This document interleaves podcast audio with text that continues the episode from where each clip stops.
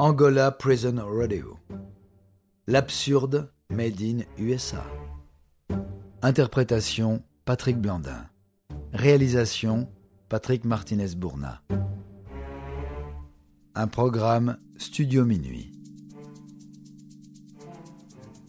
Avec l'Angola Prison Rodeo, rien ne va. Tout est insolite dans cet événement ayant lieu en avril et en octobre au sein même d'une prison de haute sécurité en Louisiane.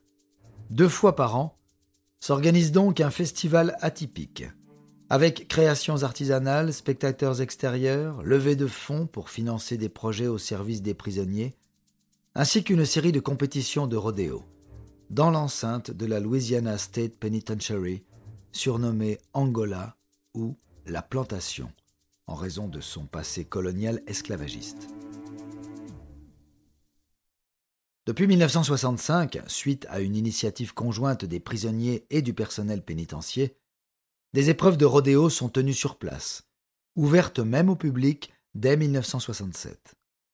Avec le temps, c'est devenu un événement majeur pour cette prison, puisqu'il permet de récolter des fonds dont l'objectif est le financement de divers projets éducatifs et religieux. Mais les critiques sont nombreuses. D'une part, à cause du flou régnant autour de l'utilisation réelle des revenus générés par l'événement, et d'autre part pour l'aspect jeu du cirque, puisque des prisonniers sans entraînement se mettent en danger dans ce qui est surnommé le show le plus sauvage du Sud. Ils peuvent remporter jusqu'à 500 dollars de prix soit plus de cinquante fois le salaire journalier d'un détenu, ce qui les incite à faire office de bêtes de foire pour un public qui rapporte, quant à lui, plus de quatre cent mille dollars chaque année à la prison. Mais il ne s'agit pas de simples épreuves de rodéo, sport à part entière et très pratiqué dans les États du Sud, non? Dans l'Angola Prison Rodeo, rien ne va, on vous dit. En plus d'épreuves normales, certaines sont bien plus insolites.